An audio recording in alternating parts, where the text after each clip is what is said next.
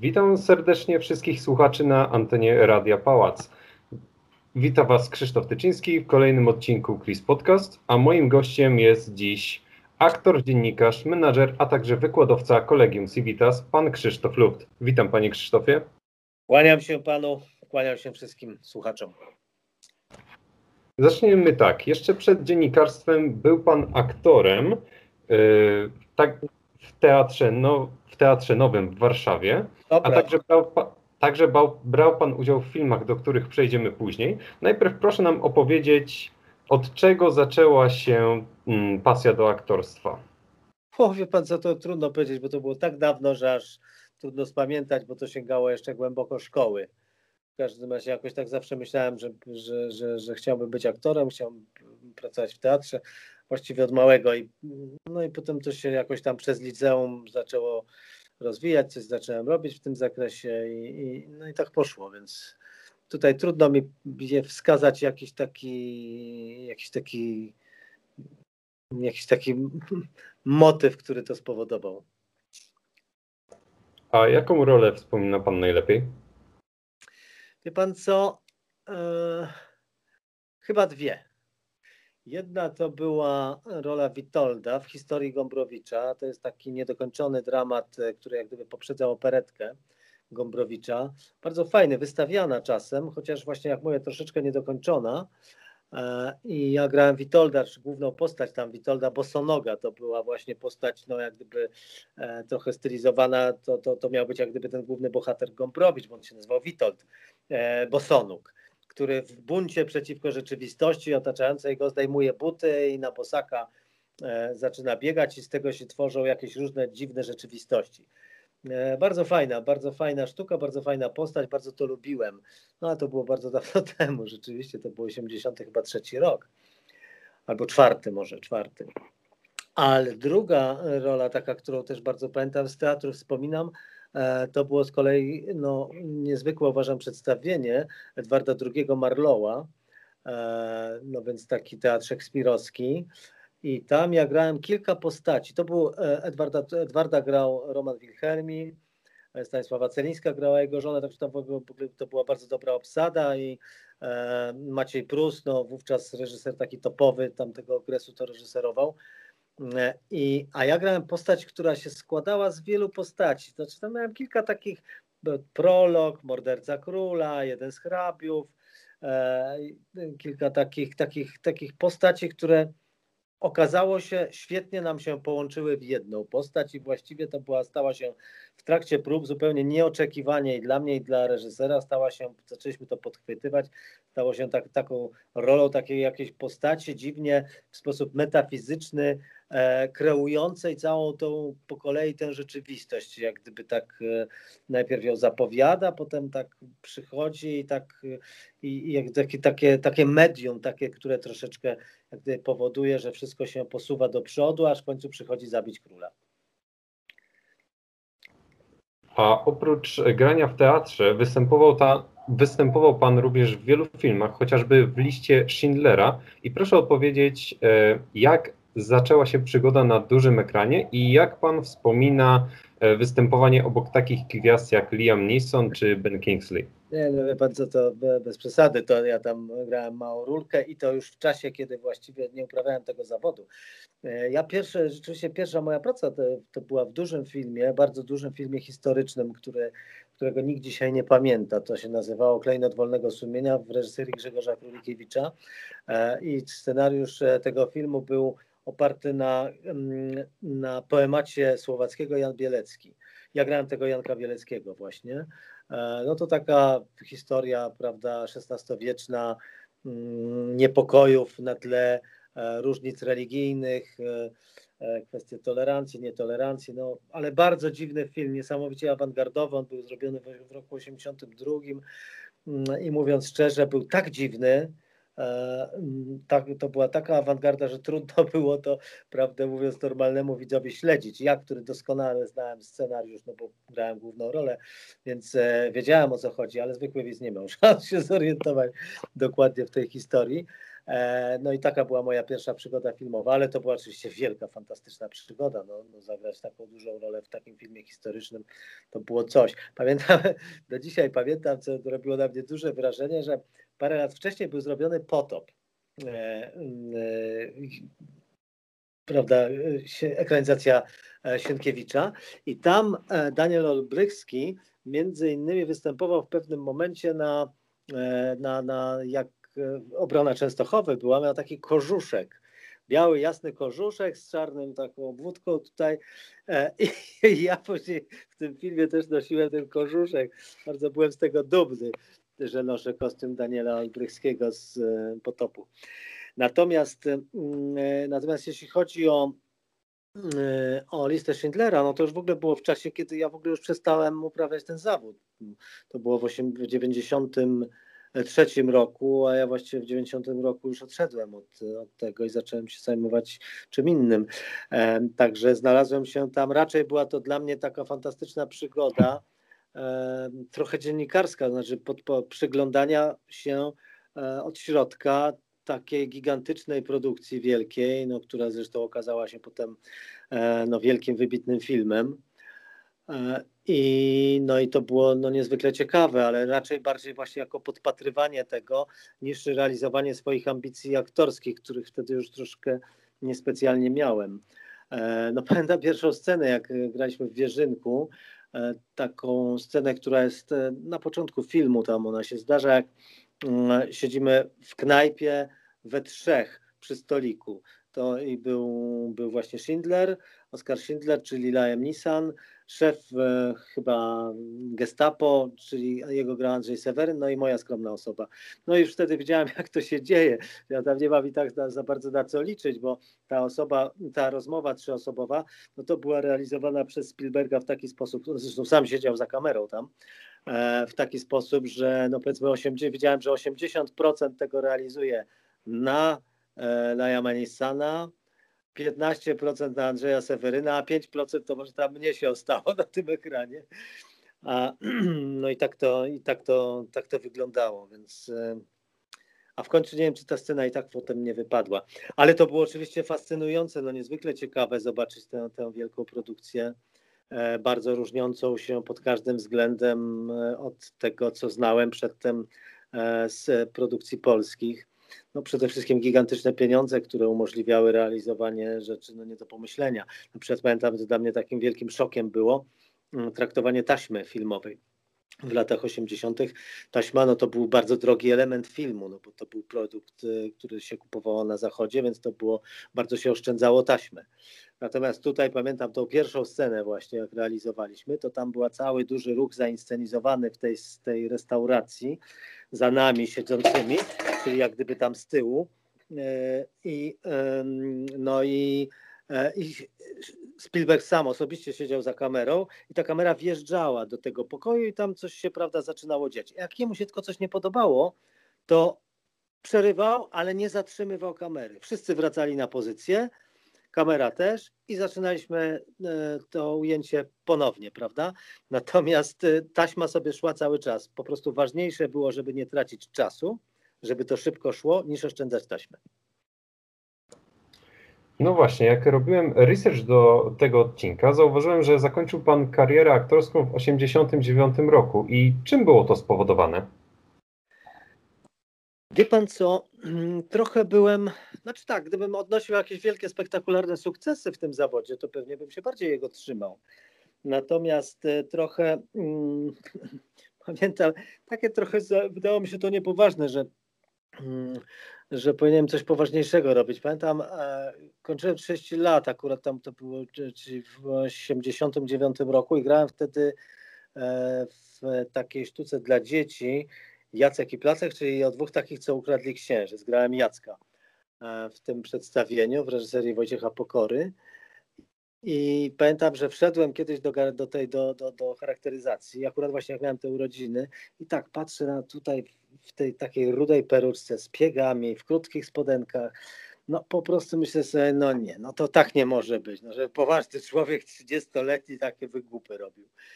No i tak wtedy czułem, że, że gdzieś muszę coś zmienić. Ale tak poważnie to bym jeszcze powiedział o jednej ważnej rzeczy, mianowicie, e, że mm, ja między innymi dlatego chciałem być aktorem, że teatr i film to były takie miejsca w okresie PRL-u, taka przestrzeń pewnej jednak wolności większej, gdzie toczyła się taka dużo bardziej autentyczna debata w ogóle o, o, różnych sprawach niż ta, która się toczyła w życiu publicznym, bo ona była całkowicie sztuczna, nieprawdziwa i Natomiast, e, natomiast tam właśnie w obszarze teatru i filmu e, wydawało się, że tam się dzieje coś ważnego takiego, prawda? Coś, coś tam, tam się dzieją ważne rzeczy i ważna rozmowa się toczy. I w 1989 roku to się troszkę skończyło, e, ponieważ to życie E, takie publiczne zaczęło być autentyczne. E, no myślę, prawda, od okrągłego stołu, potem wybory, e, nowy rząd, no więc cała zmiana, prawda, i nagle, nagle zaczęła być to, to coś takiego bardzo ważniejszego. Nagle ten teatr i film trochę się jak gdyby zaczęły, były jak gdyby trochę traciły na takiej, na byciu w centrum, że tak powiem. E, ważne rzeczy zaczęły się dziać na ulicy. Prawdziwy teatr, wielki teatr siedział na ulicy, w Sejmie, e, no, w takich miejscach. I jakoś mnie ciągnęło do tego, żeby właśnie być znowu blisko takiego centrum wydarzeń. No i media wydały mi się być takim miejscem, które jest bliżej tego i stąd się znalazłem w telewizji. No właśnie, przechodząc do telewizji, od 90 roku do 98 był Pan związany z telewizją polską jako dziennikarz i prezenter, konkretnie też e, w programie Kawa czy Herbata. Jak Pan wspomina tamten okres? No wspaniale, to był fantastyczny okres. Wie Pan, to była zupełnie inna telewizja niż dzisiaj. E, przede wszystkim z tego powodu, że były dwa kanały telewizyjne i tyle.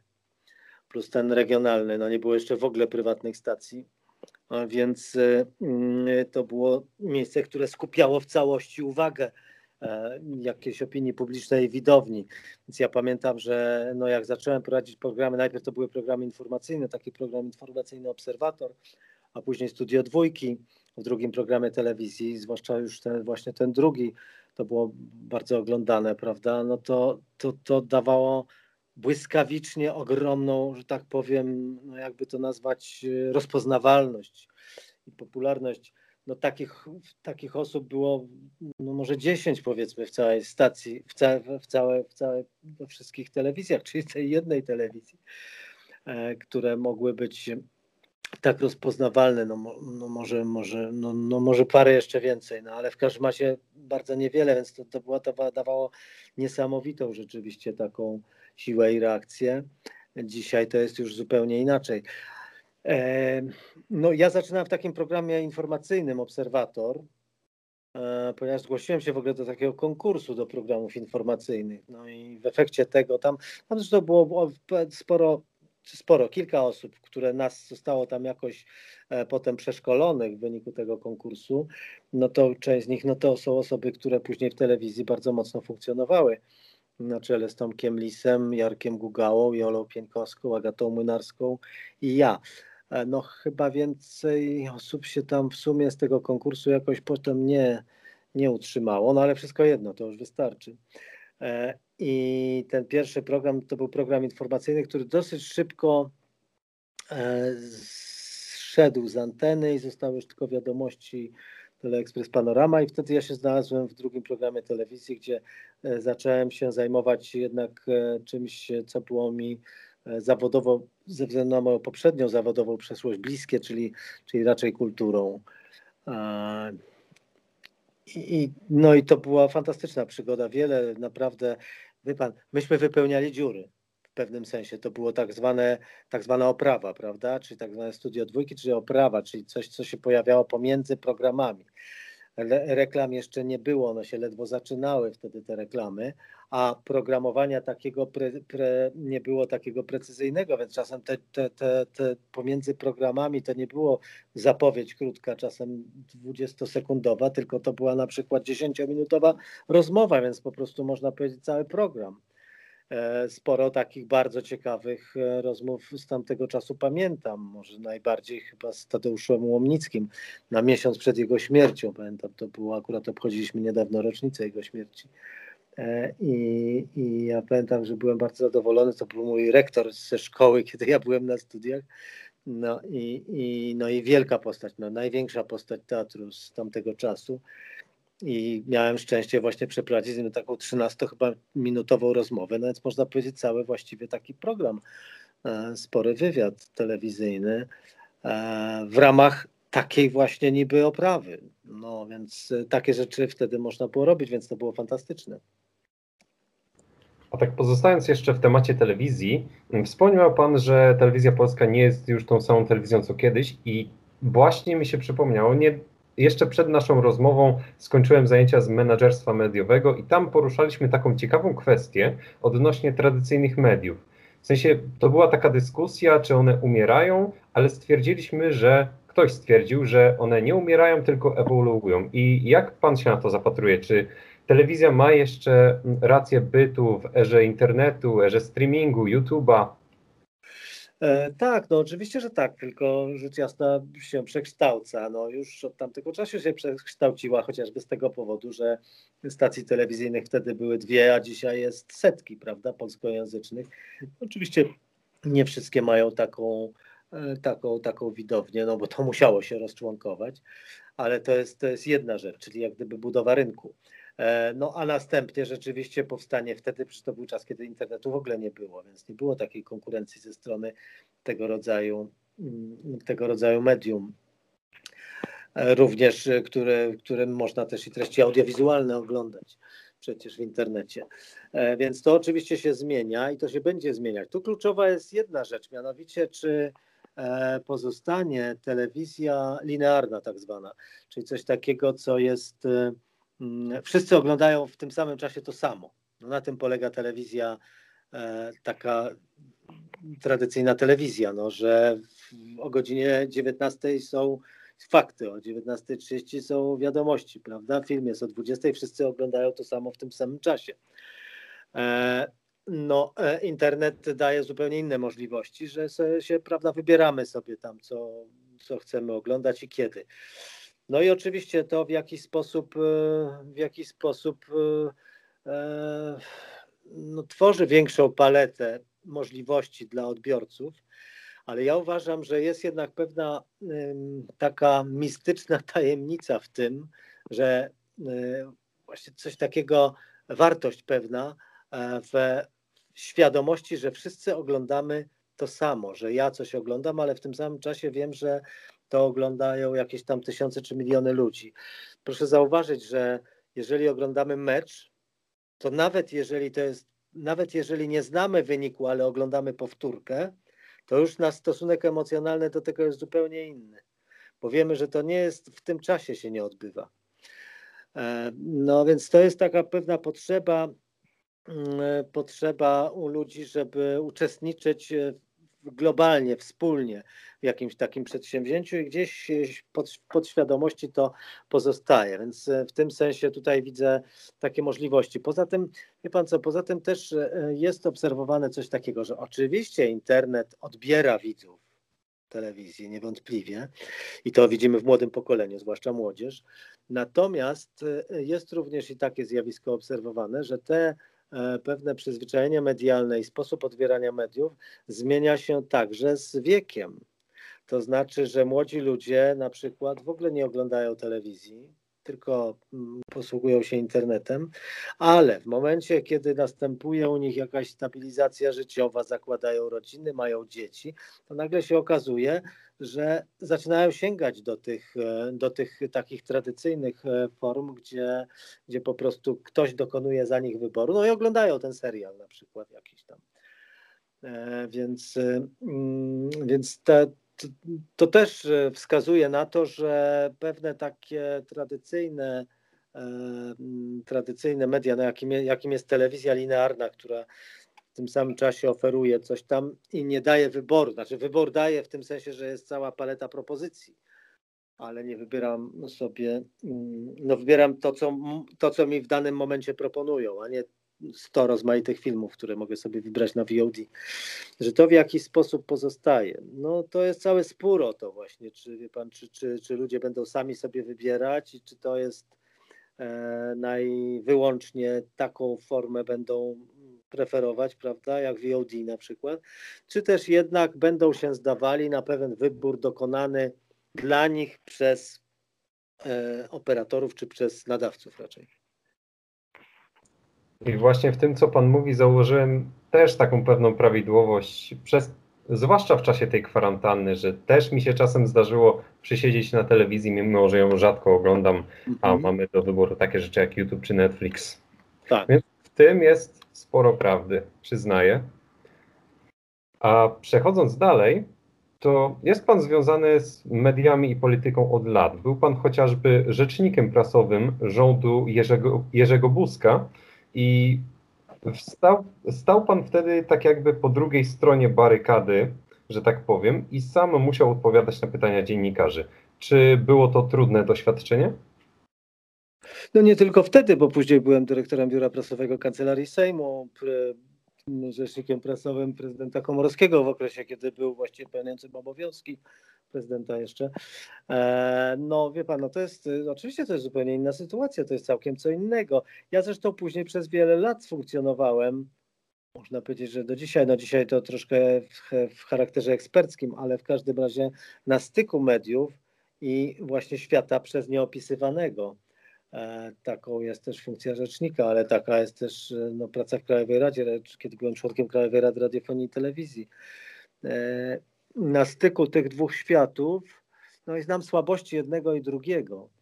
E, natomiast e, no niewątpliwie to jest całkiem co innego, kiedy się jest tym, który, e, którego media, od, od którego media oczekują informacji, a kiedy jest się tymi mediami, no wiadomo, no to są w pewnym sensie antagonistyczne jednak pozycje choć oczywiście niezbędna jest współpraca jakaś pomiędzy nimi. Bez tego się nie da. A tak już trochę zbaczając z tematu dziennikarstwa, to należy też wspomnieć, że jest Pan autorem książki SMS, krótka wiadomość tekstowa, w której w opisie czytamy, że są zawarte Pańskie przemyślenia na temat życia. I moje pytanie brzmi, mm, co Pana zainspirowało do napisania książki i co chciał Pan nią przekazać? Nie, no, to nie jest tak, że ja napisałem książkę, ja po prostu wydałem takie różne wierszyki, które, e, które sobie pisałem przez lata, a, e, a które były pisane i stąd jest tytuł książki jako SMS-y. Później w pewnym momencie już troszeczkę wyszedłem poza formę SMS-u. Zresztą forma SMS-u się zmieniała, bo SMS początkowo to było tam chyba, nie pamiętam ile to było znaków, 180 e, chyba to się później. Coś tak około, tak. Tak, później, później można było już wielokrotność. No dzisiaj można całą książkę wysłać SMS-em. Natomiast początkowo tak to było, więc to z, z, zmuszało do pewnej skrótowej formy. Ja się tym zacząłem bawić po prostu, wie pan. Prawdę mówiąc, to zacząłem to robić wtedy właśnie, kiedy byłem rzecznikiem rządu i uczestniczyłem w, uczestniczyłem w ogromnej ilości e, rozmaitych e, posiedzeń no, w czasie których no niedawno, nie, nie, a miałem trochę brak kontaktu z, ze względu na no, ogromne obciążenie, gigantyczne obciążenie. To jest funkcja, która jest po prostu gigantycznym obciążeniem czasowym i takim zajmującym świadomość i fizycznym jak gdyby obciążeniem, w związku z czym trochę miałem mało niedosyt y, relacji i kontaktów takich prywatnych, na które nie było czasu i siły, w związku z czym zacząłem wysyłać takie właśnie jakieś SMS-y, które sobie rymowałem. I tak, i tak pierwsze z nich powstawały jako takie rymowanki wysyłane, głównie zresztą do kobiet, ale, ale nie tylko, bo tam później też były różne inne, na przykład do mojego syna tam coś, no w każdym razie rozmaite e, takie formy komunikatów no, nabierających coraz bardziej jakąś taką poetycką formę. No i to powoli rozwijałem coś takiego. aż wreszcie rzeczywiście postanowiłem to wydać. Także tam są e, wierszyki na najstarsze z nich, to sięgające gdzieś pewnie, no nie tych najstarszych, bo tych najstarszych mi się nie zachowały, natomiast sięgające gdzieś pewnie jakiegoś 2005 roku, czwartego może, coś takiego i to zebrałem, pogrupowałem jakoś tam i e, no i, no i złożyłem w taką taką, myślę, zabawną dosyć e, formę pod tytułem SMS. Natomiast owszem, ja do dzisiaj czasy są parszywe, więc nie mam natchnienia ostatnio, ale generalnie e, no tak, coraz to jednak coś tam piszę, tylko teraz to już raczej nie jako SMS-y, które mają, bo tam to, miało, bo tam to miało funkcję taką wyraźną, to były, to były wiadomości tekstowe, które miały być do kogoś wysłane, prawie wszystkie takie były, z tych, które są wydane w tej książeczce. Może nie zupełnie wszystkie, ale, ale większość. To po prostu były wysłane wiadomości tekstowe do konkretnej osoby i dla tej konkretnej osoby napisane. E, no dzisiaj to jest troszkę inaczej, ale wpisuję takie rzeczy, bo kto wie, czy nie wydam, bo troszkę mi się tam nazbierało, mm, że może wydam sobie następny tomik. Właśnie. Ma Pan, jak widać, bardzo bogate doświadczenie zawodowe i jak wspomniałem na początku, jest Pan też wykładowcą Kolegium Civitas. Sam też uczęszczałem na Pańskie zajęcia z prawa, z prawa i etyki w mediach. I jak Panu się pracuje ze studentami? Jesteśmy ciężko bardzo. Chyba? Ja to w ogóle bardzo lubię rzeczywiście. To jest bardzo fajna rzecz. Dwa przedmioty tutaj prowadzę na Wydziale Dziennikarstwa, właśnie to prawo i etyka mediów, o której Pan wspomniał, a także media i społeczeństwo, czyli takie coś jak gdyby no, budowane na bazie moich doświadczeń sześcioletnich w Krajowej Radzie Radiofonii i Telewizji, czyli świadomości, e, jak funkcjonują media w Polsce, jak to jest zorganizowany rynek medialny, jakie mają ramy takie jakieś funkcjonowania, ramy prawne, ramy biznesowe, mm, jak ten rynek dzisiaj wygląda, jak jest zbudowany, kto na nim jest i jak to działa. E, no to jest coś, co jak gdyby bazuje na, na tych moich kompetencjach, które przez 6 lat zdobywałem w Krajowej Radzie Radiofonii i Telewizji. E, no trochę jest inaczej teraz, prawda, bo się prowadzi zajęcia zdalnie, e, więc jest całkiem inaczej, ale nawet egzamin ostatnio teraz, ostatni w tej sesji, która się jeszcze kończy, odbywałem, odbywałem na Teamsie również egzamin ustny. I to bardzo dobrze w sumie zdało egzamin. Czegoś bałem się troszkę, bo przedtem robiliśmy egzamin, jak pan pamięta, w, formie esejów. E, no to można zawsze zrobić, czy to zdalnie, czy niezdalnie. Natomiast wydawało się, że egzamin ustny przeprowadzić zdalnie to będzie trudna sprawa, a okazało się, że to świetnie zadziałało. E, więc e, no i generalnie w ogóle to mi sprawia ogromną przyjemność, frajdę. Chciałbym, żeby wierzyć, że również i studentom równie dużą przyjemność i to sprawia.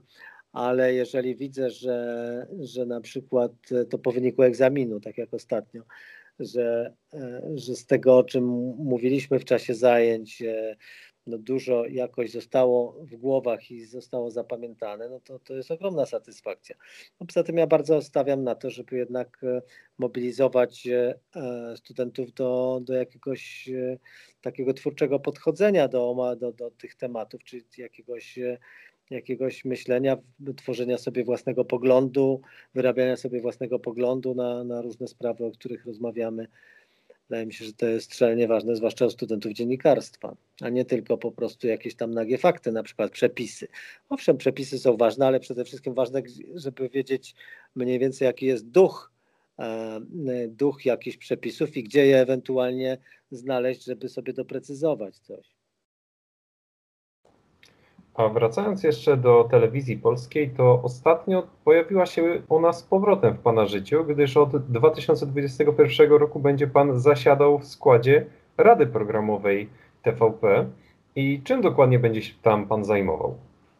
Wie Pan, no Rada Programowa to jest taki, to jest taki organ, e, organ taki doradczy, opini, opini, opiniujący sprawy programowe.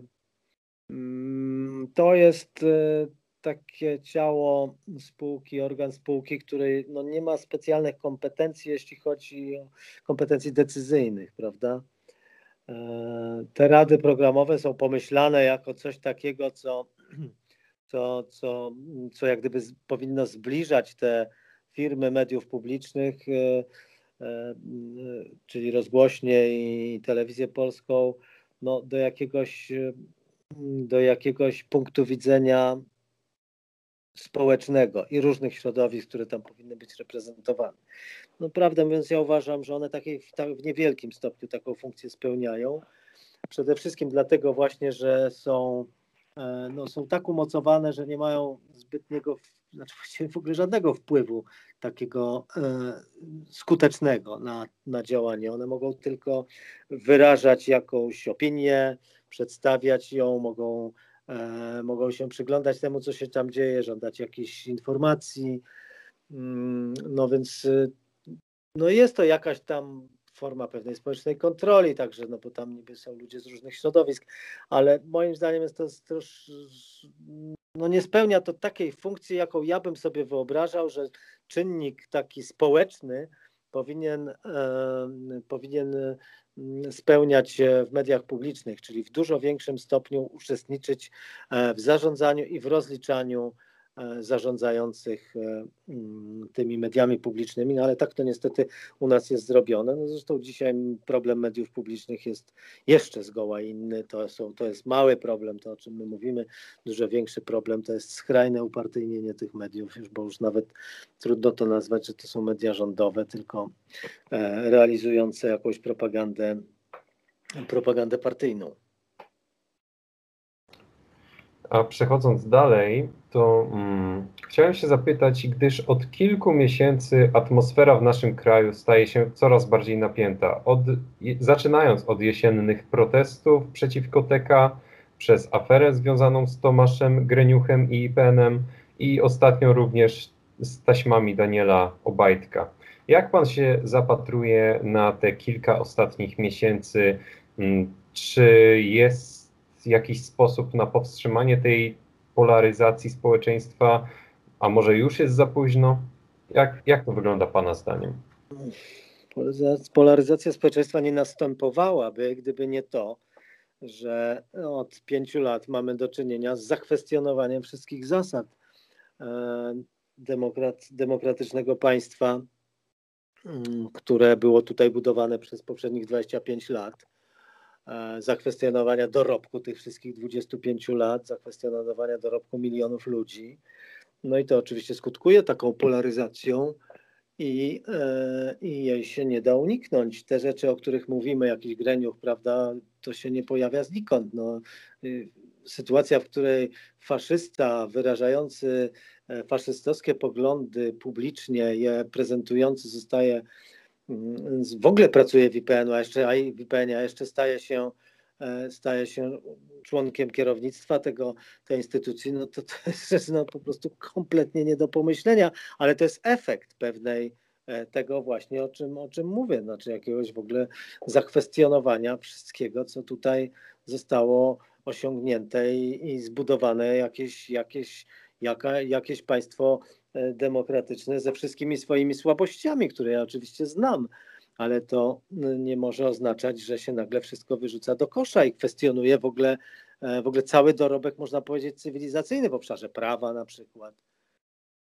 No to jest, e, to jest coś, co, co oczywiście rujnuje to, ten, to, to państwo, co powoduje gigantyczne, mm, gigantyczne E, jak pan to nazwał, roz takie mm, no, podziały, prawda, społeczne.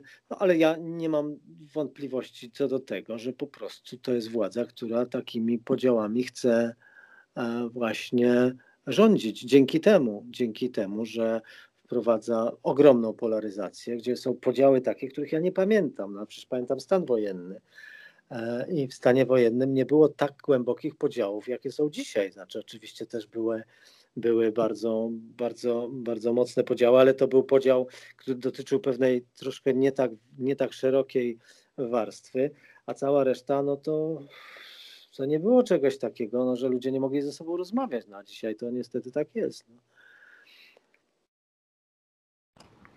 Więc y, no nie jestem niestety optymistą. Znaczy ta sytuacja zmierza gdzieś kiedyś do jakiegoś przesilenia, jak, jak ono będzie, czy to będzie po prostu normalna e, zmiana wyborcza?